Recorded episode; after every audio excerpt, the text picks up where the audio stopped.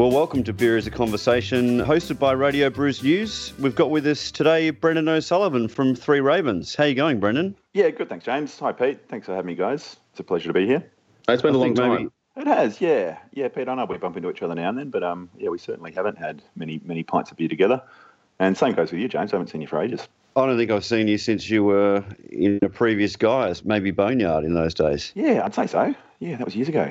Yeah, thanks for having me. It's been a, it's been a long ride. I know. Um, yeah, it's, it's, it's probably both good and bad. Matt's not here, I think. Uh, between the two of us, we probably would have ranted on for a few hours. But yeah, it's a pleasure. Thanks for having me. Maybe where you could start is just by um, giving us the Brendan O'Sullivan story about how you got into beer. Yeah, sure. It was a very long time ago. I was in my teens, studying engineering, had an interest in homebrewing, and started working in, in beer for a beer importer, uh, doing merchandising and, and promotions and tastings, and um, really just got a bug for it, really wanted to learn about how beer was made, started homebrewing to kind of arm myself with more information, and it was it was very much a slippery slope from there. I've worked in various aspects of the beer industry, from um, retail, wholesale, um, homebrew, education, tastings, dinners, hospitality, and eventually brewing. So I started brewing professionally about six years ago over in Perth, and um, made the trek over to Victoria, I guess, to facilitate my enthusiasm for hospitality with beer and how the two interact. It's been a blast.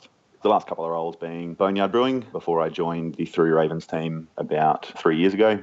I still do um, some homebrew work with Grain and Grape, but yeah, predominantly Three Ravens is, is where I'm at now. I've been here for three years. I started as, as brewer on the tools and doing new product development, and moved into the head brewer role about twelve months ago.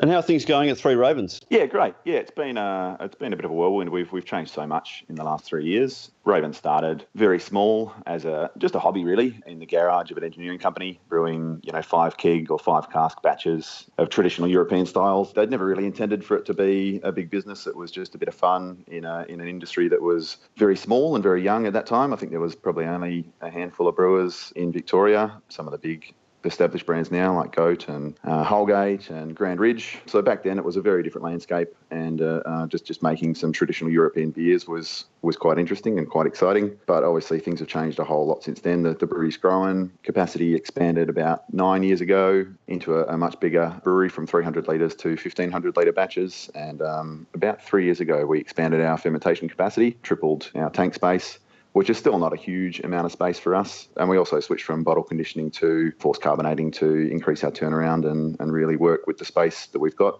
So, yeah, a lot has changed. Even in the last few years since I've been here, we've been maintaining and tweaking the core range, as well as introducing more seasonal beers and one-offs, and, and really entertaining my fascination with both hops and barrels and, and bacteria and wild yeast, which is great. It's, it's really nice to have someone as welcoming and encouraging as Three Ravens are to allow me to, to really um, do all the stuff that I love doing.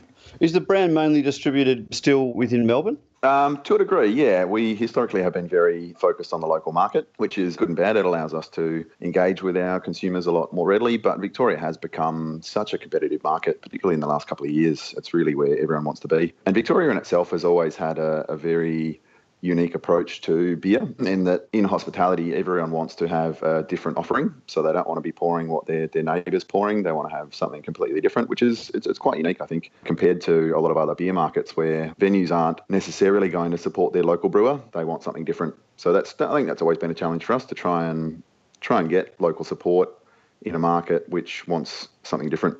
We've recently oh. moved into um, Queensland and New South Wales. Again, we have, we've done a bit in and out of markets over the years. Partnering with Mash Brewing allowed us to sell a bit of our beer over in W A, and really sort of capitalise on my relationships over there and, and my mates and where I grew up. But yeah, Queensland's been a big one for us this year. Partnering with Calibre, Dan Rickard's been been awesome for us. Good mate and really good at what he does. And um, yeah, Brad Flowers up in Sydney's been been helping us move some beer this year, which is really nice. It's uh, yeah, definitely helping us um, make the most of our capacity and share the beer around.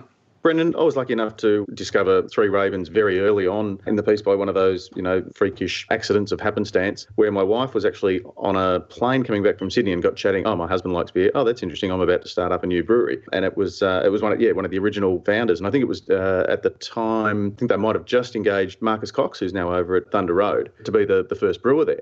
And um, so I thought, oh, I've heard about this joint. I'll I'll check it out. And absolutely fell in love with the early beers. As I say, the, the English brown, I think it was called. You had a, a white came along. Yeah, bronze, and, bronze. I think they called it in the early days. Yeah, that's the one. Um, and they were, yeah, all, all kind of yeah, color coded. And I thought, well, that, that can't last too long because gonna, you're going to run out of options there. I think probably if you jump fast forward to now, the biggest change I think, and I think the, one of the best things for Three Ravens as a brand is the Thornbury Lager. And Matt and I again discovered this when we. Uh, we're recording an episode of Radio Brews News with Mick Bannenberg out at the Palace Hotel in South Melbourne. We thought, oh, we'll just we'll start off with this Thornbury Lager, and it was an absolute cracker. But when I think back to, I guess, you know, that that kind of subconscious picture of what Three Ravens should be, it was a, a one hundred eighty degree turnaround. It is, yeah. To a degree, it is a bit of a departure from that tradition European ale and bottle-conditioned kind of thing that they had. But having said that, there were some um, some lagers brewed in the early days. Dave Bruff, who was here in between, I think Ben and Marcus um, did some Hellas lagers and some Oktoberfest and some Box. And I think Marcus might have brewed a few lagers as well. So it's not a massive departure from the, the history of Ravens brewing traditional beer styles, but certainly that Australian take on Pilsner and, you know, force carbonated bright beer is, uh, yeah, somewhat of a departure. But it's something that I think is important to, to stay relevant, and it's something I'm incredibly passionate about, as I'm sure you are too, Pete. A good Pilsner is a very um, valuable beer in the in the market, and it's something that needs to be fresh in my experience. Like, Pilsners shouldn't be transported all around the world. It's something I've been wanting to do since a very long time ago when I was with Boneyard, or even before that, Josie Bones. I'd, I'd seen so many great Kiwi Pilsners, and was asked by uh, Shane from, from Steam why, this was the Australian National Beer Awards, why no Australian brewers were making Australian Pilsners. And I, I couldn't give him a good answer. You know, it was really confusing. There's so many great Australian hop varieties now, and we, we love drinking lager. We're very much a, a, a lager country. I thought it was a very good question. So, um, Yeah, brewed one with Ridge Road a very long time ago with their bar series, and just continued working on that concept and that recipe, and was finally able to to kind of start brewing one commercially with Three Ravens. And it was a good opportunity for us to to tell a different story and to explore a different brand and a different way of presenting the Three Ravens brand and reminding people where we are. And, and again, like, like as I mentioned, engaging with that local market where people want a good lager and, you know, a, a sessionable option. Our Golden had been our kind of biggest selling draft beer, our alt beer, uh, for those that don't know, know the Golden. Cool style, but not particularly popular or uh, marketable. So we kind of switched the focus to the Pilsner, which was, to me, had more provenance and more story, and um, was just more unique. As much as I love brewing traditional European beers, I'd, I'd much rather help reposition us as a company to have a unique position and an Australian position, something local. And, you know, so many people I meet didn't know, because we started so small, didn't know where Three Ravens were. So to, to have a, a brand where we could tell our story, remind people where we are, you know, embrace some great things about Melbourne and some local produce was, yeah, too good an opportunity to refuse. But, yeah, I appreciate that you like it. It's been a work in progress. I think we're up to batch twenty-four in tank now. So yeah, been quietly plugging away at it and refining it, trying to find the right hops uh, for that beer style. I gather that you've used quite a few of the H P A proprietary varieties in that beer. Yeah, yeah, we have. They've got some incredible um, diversity in their in their hops now. Galaxy, I guess, was the first to lead the way into the, the new school of, of Australian hops, and they've obviously built on that. But yeah, it's been it's been um, interesting to trying to find hops that were both uniquely Australian but didn't taste like a, an I P A or a pale ale. So they've had some some very traditional, as, as O J mentioned, the, uh, I guess, substitute hops, which they were, you know, growing uh, representations of European varieties. And interesting to see that they're moving away from those, because they're the ones that I immediately was drawn to um, developing this recipe, looking for some stuff that kind of harked back to traditional hop characteristics, but were also uniquely Australian.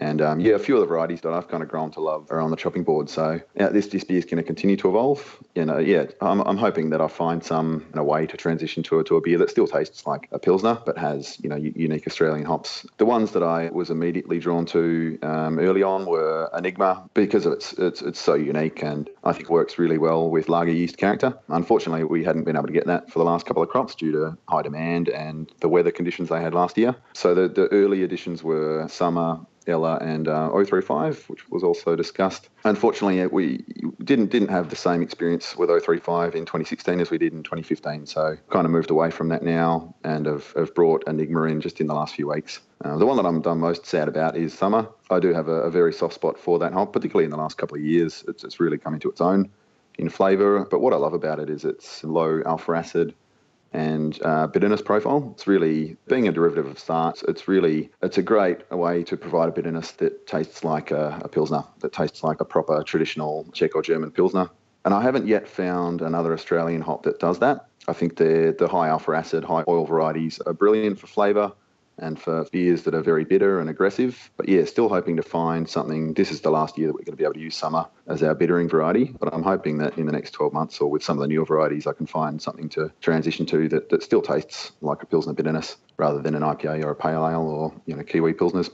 Brendan, while we're talking about hops, it's probably a good segue into the reason that we got you on today, which was last week speaking to O J, we a bit of a throwaway line kind of thing of, you know, a mango yogurt um, character uh, in, in in certain hops, which reminded me that one of my best and worst experiences at Gabs this year at Melbourne uh, was yep. the Mango Lassie. And not because it was a bad beer, but because I didn't actually get to taste what it was supposed to be. And just by way of uh, explanation for our listeners, my gorgeous volunteers, and, and God love them, it would be very hard to do Craft College without them, sent them off with growlers to go and get these numbered beers. Yours was uh, beer number two. And um, they came back, yep, got it all and, and labelled it correctly and had it stored in the fridge. We went to pour it just before um, Murray came up to present uh, and talk about the beer. And um, thought, geez, this is poor and very light. This is a very interesting looking beer. It turns out, long story short, they'd got cider number two poured for them rather than beer number two. We thought, no, no worries. Look, you know, we, we've got time. Run down and fill it up with the beer. Came back, it's all sold out. So uh, Paul Murray had to sit there, and the topic was the rise and rise of I P A. So we had I P A beer nerd, like proper full on, um, you know, hop heads. And uh, Murray sat there very meekly explaining what this beer that they would have had would have tasted like. And the groans were, were, it was just, it was just, it was so sad. So, mate, brilliant. Tell I'm, us. I'm devastated, devastated that I couldn't be there. Um, I was hosting a, a homebrew symposium at Beer Deluxe, but I am really lucky and happy that I got to relive that experience. Uh, Ross Lewis actually recorded that and um, posted it on, on the S I P a few weeks ago. So if anyone wants to relive that, that magical experience. Of it is the, a good listen. Cider, cider and before I P A anyone does listen to it, yeah, and just by way of, uh, you know, a mea culpa, I hope I wasn't out of line with that crack about the cider, um, just to, for those people who might listen to that and think that I don't like cider. I think we I don't. You, man. Yeah, it was a fun beer. Yeah, I do wish that O J had have, uh, you know, pursued that. Uh, maybe they still will, that, that cultivar that had the mango yogurt-like characteristics. Yeah, it's nice to hear that they are moving away from the, you know, keeping hops the same, no difference to interesting varieties, because that's what's going to give us a provenance in Australia to to create unique products, which is something that only a few breweries have really started to do recently. But yeah, it was a, it was a fun beer. It was um, embracing some techniques that I've been exploring and, and some stuff that I've really enjoyed lately from a number of different angles. Yeah, the souring bacteria was one that I discovered doing a, a presentation for the Australian National Homebrew Conference last year. I wanted to present different methods of souring and just to show that kettle souring isn't just a one-note uh, process, as most people describe it, that there is diversity both in acid, in, in aroma and flavour and associated products. And one of the things that came out of that experiment and, and presentation was one particular strain of bacteria that had a very intense uh, kind of tropical fruit and mango-like character. So I really wanted to to employ that again.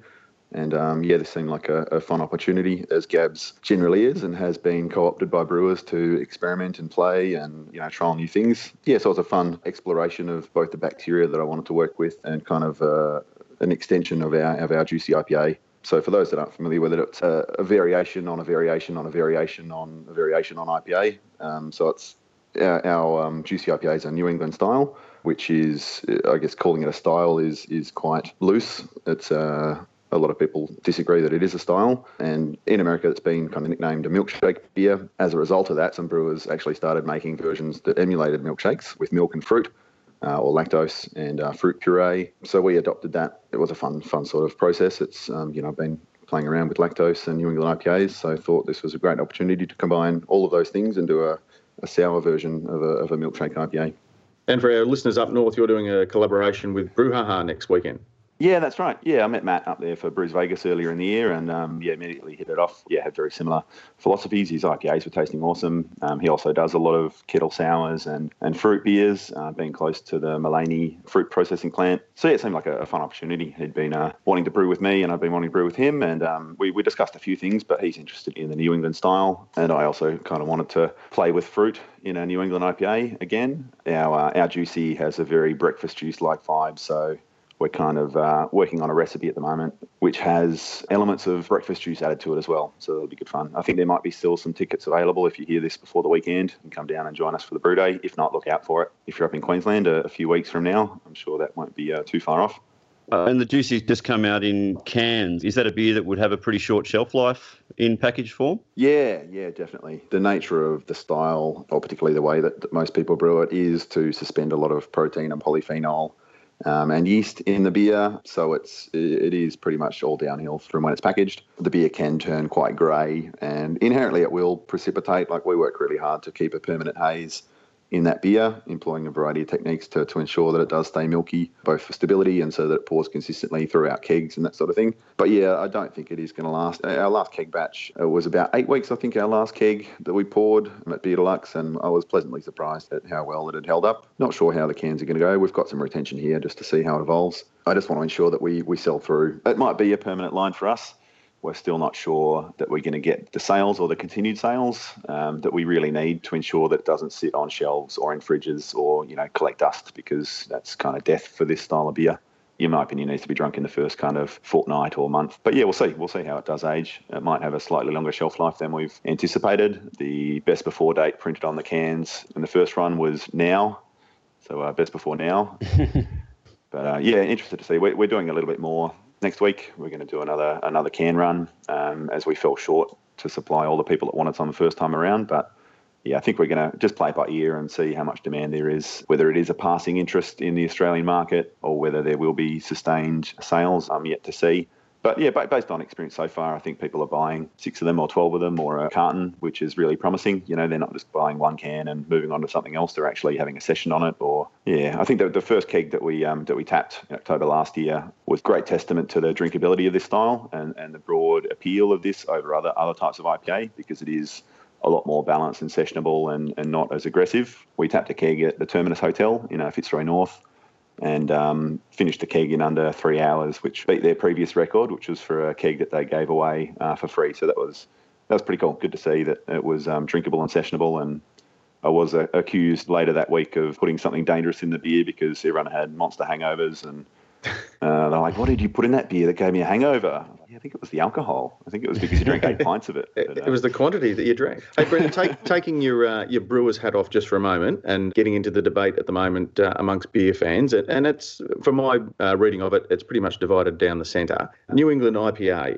is it the A C D C of, of, of I P As, and it's just going to keep going and just using the same three chords, but longevity and, and uh, be held in, in reverence, or is it Hansen? Is it going to be fondly remembered, but it's going to be over as quick as it starts? I honestly, I, I don't know, to tell you the truth, Pete. It's, it has certainly been around for a long time in the U S and continues to grow. I do I do appreciate that it is introducing different techniques and methods. Um, to me, that's its its biggest draw card and appeal. It does embrace a lot of things that I love about beer and things that I like about I P A, like I P As with lower bitterness and more flavour forward and aroma forward, and texture, I think, is something that's been largely ignored in a lot of beers, introducing protein and, and things like that for mouthfeel and body. And the, um, I guess the biotransformation aspect is definitely very interesting. And I, I hope that this current interest in the style does facilitate more understanding of the interaction of hops and, and yeast and, and yeah. other spices too. So, yeah, I'm not sure. It might. I, I think um, certain examples I think, might stick around. Yeah, um, I think that's where the challenge lies, because I think you, you talk about that biotransformation, and um, Dave Padden put it beautifully in the, you know, a good any I P A really should, it develops its haze as sort of a side effect of the process, ticking all the boxes and getting all the, the stages of the process right. Whereas uh, we'll just add some flour to make it hazy, kind of muddies the waters, pardon the pun. Yeah. But, it, uh, but I think it, it, it risks devaluing the process that goes into, in the same way that, you know, lagers, oh, you know, they're cheap and nasty. And sort of, no, no, no, they're actually, a, you know, a testament to the skill of the brewer. I think, this is kind of the same, yeah. but just risks, I, I guess, getting derailed.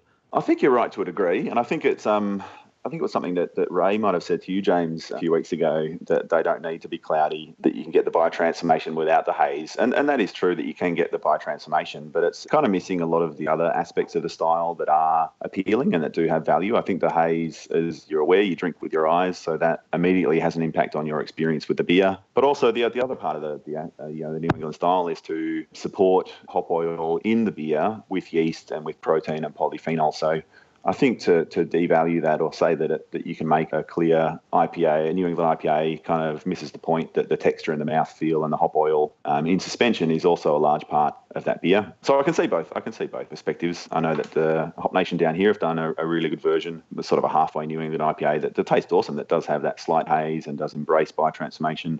Yeah, so I think that beer will definitely continue to, to be brewed and sold. It seems to have found its way into um, a lot of people's hearts in uh, in Victoria. But I guess the risk of continuing to brew one is its short shelf life. I think the, the future will be, if it does continue, to brew different variations regularly to keep them fresh and so people know that it is a fresh example and hasn't been sitting on a shelf for six months.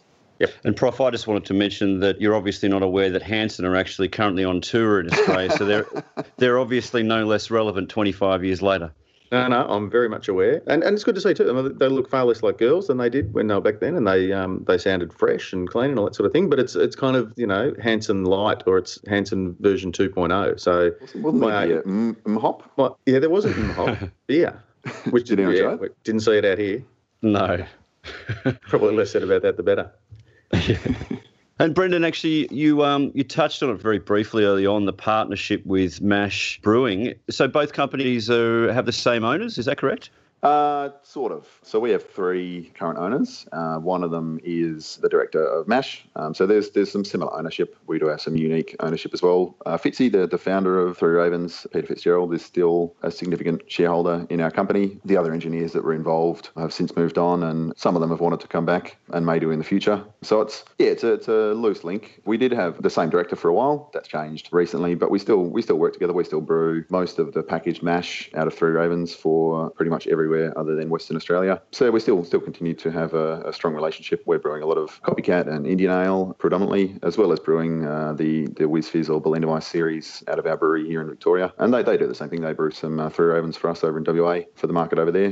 Yeah, it's good. I love having more brains involved, and um, Charlie and I brewed together a long time ago at Gage Roads. So it's nice to, yeah, nice to have that link and that communication in a friendly kind of way. Nice also that we can get some um, beers from over there without them having to make that arduous trek across the Nullarbor. So well, yeah, that's, it, that's it, how the relationship It's re-embracing started. That local kind of thing, yeah. Yeah, I think Mash had found that they, in the early days, they had a lot more interest in their beer um, on the eastern seaboard, I think partly due to the culture of West Australian pubs and the hospo scene over there. But it was really difficult for them to ship their kegs um, over the Nullarbor and then get them back to refill them. So, yeah, they'd been looking out for somewhere to brew fresh beer on the east coast. And at the same time, Peter was was looking for partners in the, the Three Ravens business to continue to do what he what he believed needed to be done in Thornbury. So it was um yeah it was good good arrangement. They, you know, Mash and uh, another partner came on to continue to keep us alive and growing and continue brewing beer. Fortunately, they saw value in the Three Ravens brand and decided to keep that. But yeah, certainly we wouldn't be where we are without uh, Mash in the current environment. It's been a very strong aspect of our growth over the last three years. Yeah, and I think, too, it says a lot about the evolution of Three Ravens in terms of, uh, you know, early doors. I had some friends who were involved asked by Three Ravens for some marketing advice and that sort of thing, which was at the time, I guess, not ignored, but it was kind of dismissed as, well, we, we're kind of, you know, if we're making good enough beer, people will find us. And and like you said, back then when it was, you know, Holgate, Grand Ridge and Mountain Goat and not much else, that was probably okay. But as the scene sort of blossomed, Three Ravens really needed to not quite reinvent themselves, because I think what made Three Ravens special was what was going to take you into the future, but just kind of streamlining and, and I guess, you know, chamfering the, the rough edges uh, yeah. and, and making it a little bit more accessible is certainly a, a, a big reason that, that the company sort of got to the stage where it is today. Yeah, I think it's it's been interesting trying to, I guess, deduce as the story's come and gone, and I guess in the early days they knew what Three Ravens was about, and then, um, you know, as, as Adrian McNulty was flying here almost solo for a few years, he kind of had his perspective on the story and where it was going and the brand, and did a really good job of embracing the dark kind of satanic uh, mood of the brand. And we've continued yeah, to McNulty evolve. Will do that. Yeah, give him give him a chance. Yeah, but it's it's been really fun. I'm, I'm really passionate and interested in marketing. Um, I've had lots of great opportunity to be involved, particularly with the development of the Starwood brand. I think I learned a lot about marketing, helping create that whiskey brand and, and other brands as well. But yeah, it's it's fun trying to figure out what Three Ravens is. There was an incredible story that Ben, um, our original brewer, had written with a, a professor friend about the name Three Ravens and where it came from. I won't go into it because it's a, an epic novel, but it's about Odin and his two ravens and another raven, Loki's raven. And hearing that story a couple of years ago at the Beer Awards dinner with Ben, it was really fascinating. It was really an incredible story um, that we're still trying to figure out how we tell and how we embrace that and celebrate it. So the Wild Ravens range was kind of our first re-emergence of that story. For those that haven't seen the Wild Ravens range, the label is, a, I think, a pretty cool die-cut image and illustration by mate Brendan of Odin with his three ravens. So it's kind of the beginning of us trying to figure out how we tell that story. And uh, we have been on the hunt for a, a marketing intern for the last six to nine months. Haven't really found the right one yet, but um, we're planning to, in stages, kind of refine and retell and figure out how we best utilise the assets that we have and also modernise and make them more relevant. So things like the Wild Ravens and uh, Thornbury Lager and the Juicy I P A have been um, kind of opportunities for us to to explore, and the Three Ravens brand and where it is and where it's going. And same with Little Ravens, our one-off series. It's slowly evolving. We don't want to lose things that people love about the brand. We're also wary that in order to stay relevant, we need something a bit more modern and something that actually tells a story rather than just having a, a different style of beer or a, you know, a black or yeah. A, yeah. a bronze or a, a blonde. And uh, in terms of a creative resource, can you tell us a little bit about the brewery? Is it the co co space upstairs? Co-brew, yeah. Yes, I'm sitting at it, sitting at it now. Um, This was uh, an engineering firm before um, before it was Three Ravens, uh, Zecton. Um, they did a lot of high-end work for pharmaceutical industry. So they had about one hundred staff at the time, very big office space, quite dry. And uh, as far as engineering firms go, I think they're pretty eclectic. They seem to have a lot of interesting characters up here. But yeah, they moved out. I think about ten years ago, they sold the engineering firm and moved on to start other companies and go into other work. And we had this space that was pretty much empty, carpeted, walled office space where Ben would come and practice with his punk covers band every Tuesday night. And other than that, it was really empty. And uh, part of the reason that the former owners moved on was the site, the building. It's, you know, it's obviously it's a pretty big site and has a lot of value. And they um, they wanted to sell up and move on, but Fitzy wanted to keep it going. So he needed to find someone that was both willing to join the brewery, but also help take on the massive site that we occupy. So as a, as a result of that, we had to figure out how we best utilise and, you know, capitalise on, on the site that we have. So we stripped it out, got rid of all the partitions and the low ceilings and the carpet and kind of modernised it a bit and opened it up as a shared workspace for creatives and really anyone that's interested. So yeah, it's been fun having other people around. Kiralee, who I know you're quite good friends with, she rents a space up here. We've got a coffee roaster who installed a roaster in our bar, which is great because I'm also a mad keen amateur coffee roaster. So to be able to geek out with someone who's similarly interested and passionate about coffee is really cool. But yeah, you've got all, all kinds of people renting up here, from um, engineers to importers, film producers, cleaners, all kinds of things. So it's really fun. It's great to have people around. You know, it got a bit lonely here in the early days. Just such a massive site, you know, quite cavernous at times. And just a couple of people here, but it's nice to have people around and to bounce ideas around and, yeah, just to have some company. It's, it's pretty great. And, Brendan, there's a few new Wild Ravens beers on the way. There are, yeah. So we launched probably about a year ago now with a series of red ales, a um, an old brown ale, an old red ale, and a, a plum red ale. And very shortly after, I started putting down some base work for other styles of beer. Yeah, so we got the next releases are coming up pretty soon.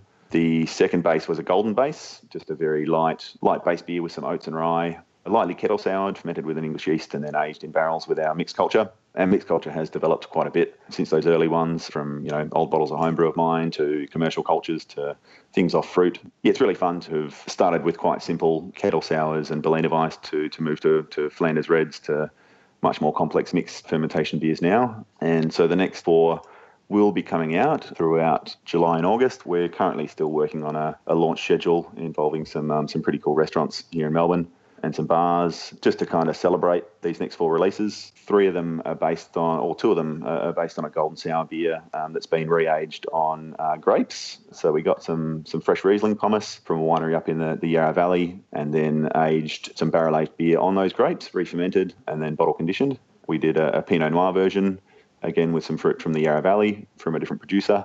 I'm really, really excited about those two in particular. They're, they're something I've been really uh, passionate about for a long time. And I think, again, going back to that provenance and position thing, it's something that we've got a great opportunity to in Australia to market, not just here, and, and, and celebrate beer in our local market and then help wine drinkers understand the value of beer, but also in terms of regional provenance and marketability, it's something that we have got such a great opportunity to do.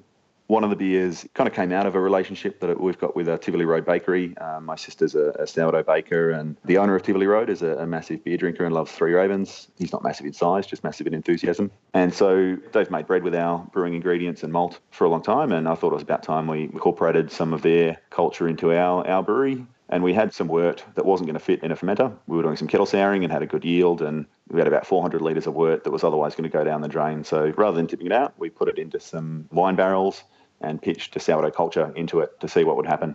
Um, so really embraced the, the yeast from the sourdough to ferment the beer.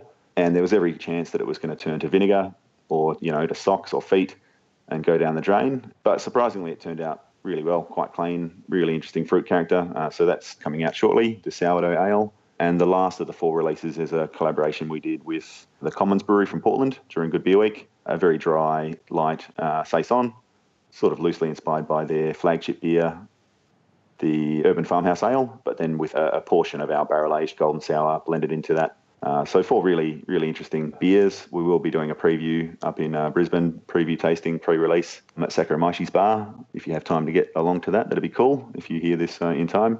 Otherwise, look out for them in uh, kind of July, August and onwards. Yeah, really, it's yeah, so much fun. It's probably the, the most excitement I get out of brewing is the complexity of mixed fermentation beers. Fantastic.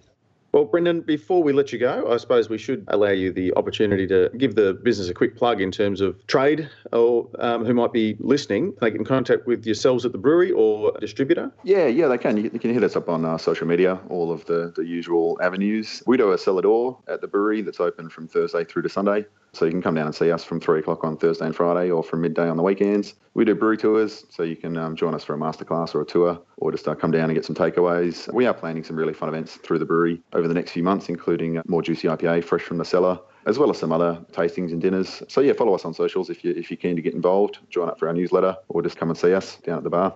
Beautifully done. Well, on that note, Brendan O'Sullivan from Three Ravens Brewery, thank you very much for joining us on Radio Brews News, Beer is a Conversation. Thanks, Pete. Thanks, James. Hope we get to do it again soon. Thanks, Brendan. No worries. Now, James, before we head off, in something of a bonus for our listeners, we've also got a second interview that you recorded a little while ago. Tell us about that. Yeah, when I was over in Washington, D C for the Craft Brewers Conference, I caught up with Michael Corrigan, who's National Sales Director for the New Belgium Brewing Company, and just had a bit of a chat about the beer market over there, how New Belgium's been finding it, and some of the interesting products that they've got coming up over the next few months. So it was a really good chat, and I hope you enjoy it. Michael, thanks very much for joining us on Radio Brews News. Absolutely. Thanks for having me, James. We've seen a real influx of American craft beer brands in Australia over the last even six months, um, and you only have to look at Good Beer Week program to see the number of breweries that are coming out. What do you think's driving that? Uh, I, I really believe that there's a there's a strong demand um, uh, for American craft beer around the world, and and the and the world is just getting to be a flatter place. Um, there's more and more consumers that are that are becoming aware of of what American craft beer is and what makes it unique. And Um, I think consumers, um, especially in Australia and, and many other countries around the world, are are, are seeking um, those those interesting flavors that are coming out of out of the United States craft beer business. Is it also partly to do with some of the factors we've seen this morning that it's a pretty tough market at home as well? Absolutely. I think there's um, uh, it is a crowded market. There's no doubt about it. Um, but I think because of that, because of the competition, the, the everybody's game has been has been raised, and and um, there's there's better brews coming out from uh, from more brewers that, that have higher quality and, and better consistency than they've ever had. You had a very successful launch last year of the product Citradelic. What do you think it was about that particular fruit I P A that hit all the right notes for consumers? Um, I'm glad you mentioned it. Citradelic was our, our uh, it was the number one craft beer launch in, in twenty sixteen, um, and I and I honestly think that that beer hit the consumer's palate. What they were looking for was that everybody was seeking that fruited I P A. The point of difference that we have with, with Citradelic Tangerine, I truly believe, is that we use real fruit juice. Many others use what they call all natural ingredients, or but it, but it's it's a facade. It's um, many of them are using um, you know ingredients that are basically developed in a lab, not grown on a tree. So I think that's the real point of difference, and I think consumers can taste it. Does that come with a price? Is it a premium price point for that reason as well? Is it a more expensive way of making the beer? Absolutely. Unfortunately, I think as we find out that when you do things the right way, they cost more. Um, and, and, you know, when you source raw ingredients and raw materials from, from farmers, and you have to, you know, to get the beer and to get the flavor, the taste that you want, um, it's it's much cheaper to, to develop it in a lab, uh, but you're not going to get that same real, true fruit flavor that you would get out of out of a real plant.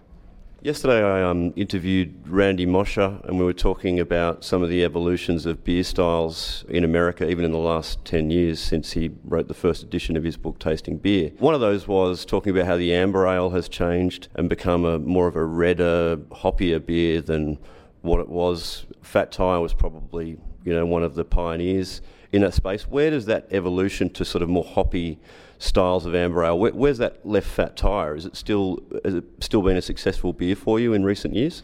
Yeah, Fat Tire is and, and has always been our flagship beer. It's um, it's dwindled as a percentage of our sales, but that's also been by design. Fat Tire is now roughly, it's about forty-five percent of our total total company sales, brewery sales. And over time, Fat Tire has done extremely well um, in many markets, but but as you pointed out, I mean, the, the consumer has been looking more for Um, hoppier portfolio or um, taste profile. We haven't changed the uh, the recipe for Fat Tire, but but we've absolutely seen more more ambers, introducing more hops into it to get more of a pale ale flavor out, out of their ambers. But Fat Tires continue to perform for us, and um, we're, we're going to continue to stick with it. We're just now entering into um, our first ever brand extension with Fat Tire, which we just announced about a week ago. We'll be launching our uh, Fat Tire Belgian White on July thirty-first. So we're excited about that, but we also feel that when speaking and thinking about Fat Tire, it was initially, the concept was after a Belgian style ale. Um, it was initially initially modeled after brands like DeConnick or Palm.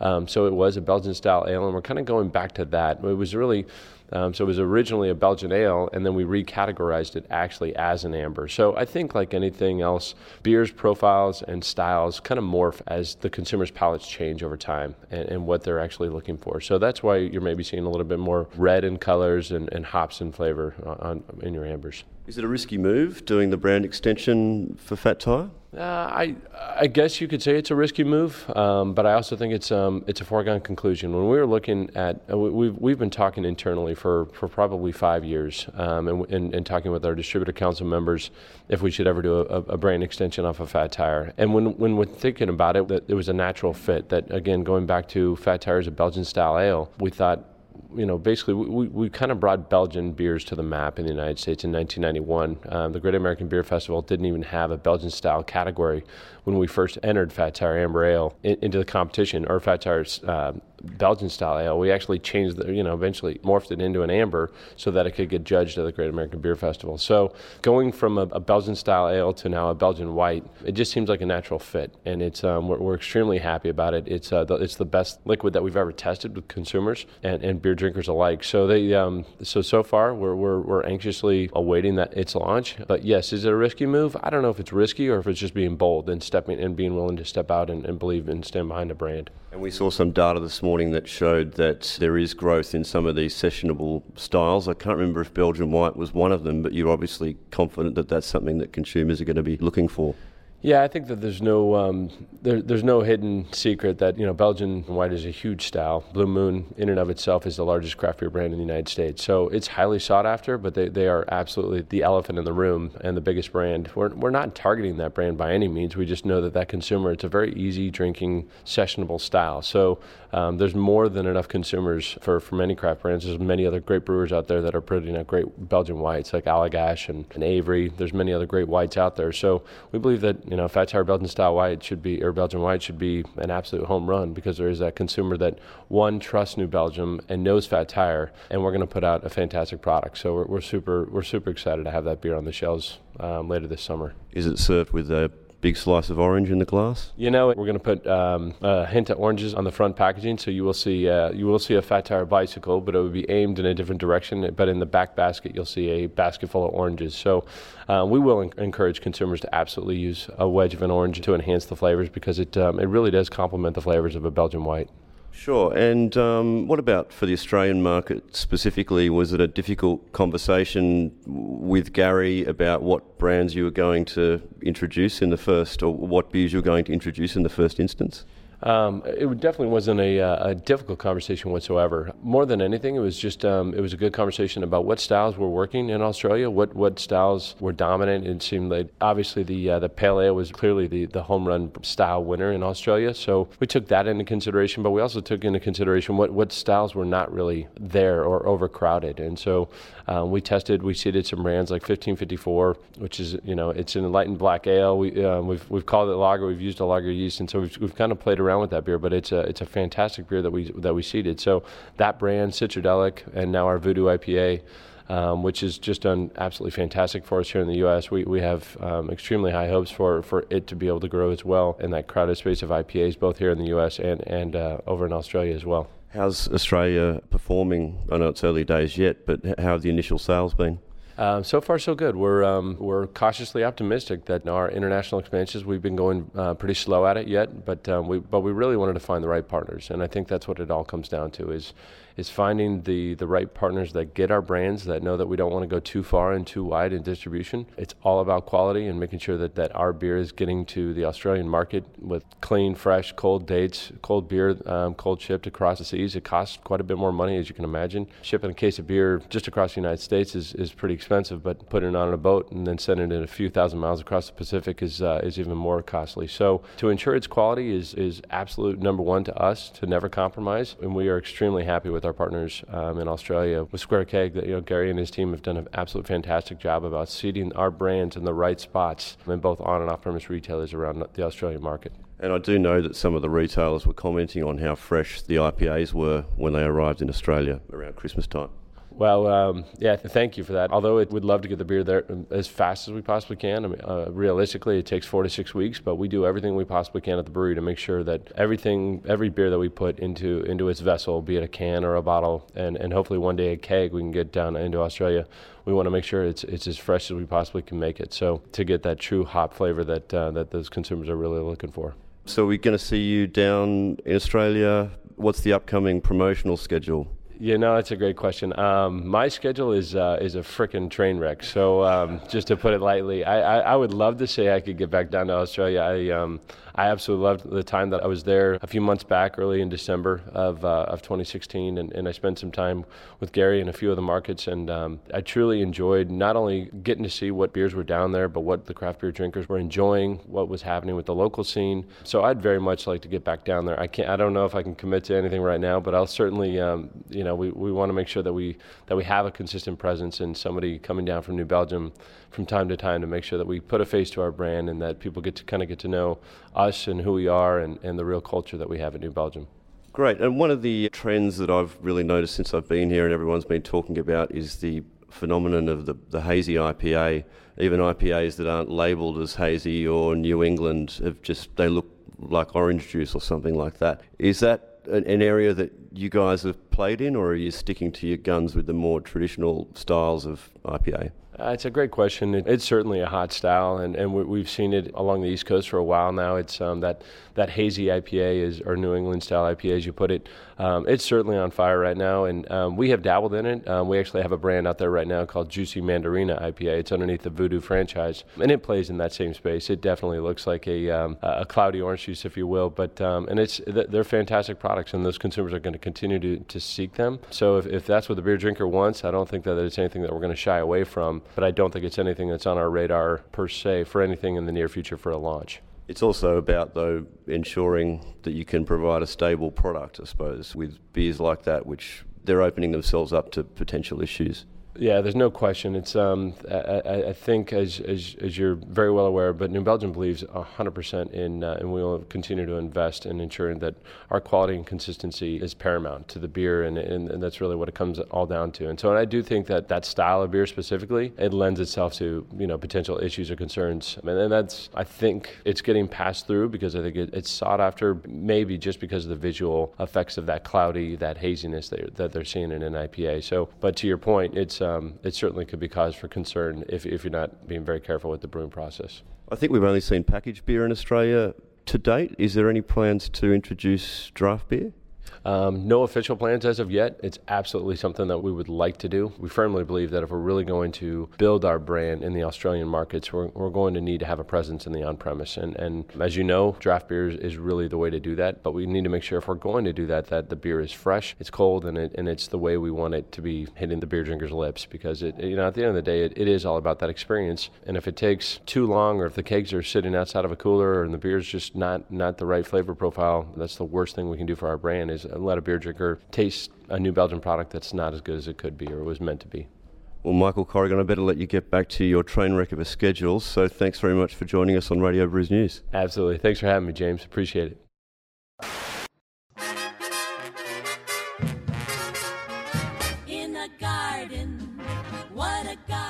Brews News is made possible by Brewpack, Australia's number one craft contract brewer. With over one hundred craft beers and ciders on the roster and counting, Brewpack specialises in offering growing craft breweries a home for their packaged and kegged beer, no matter how crafty. Serious about handmade beers, and with an open-door policy, Brewpack's brewers love having passionate, hands-on partners in the brewery. Thinking about craft contract brewing? Think Brewpack. And uh, yes, we thank Brewpack for not only making a whole lot of great craft beers possible, but also for making this podcast possible.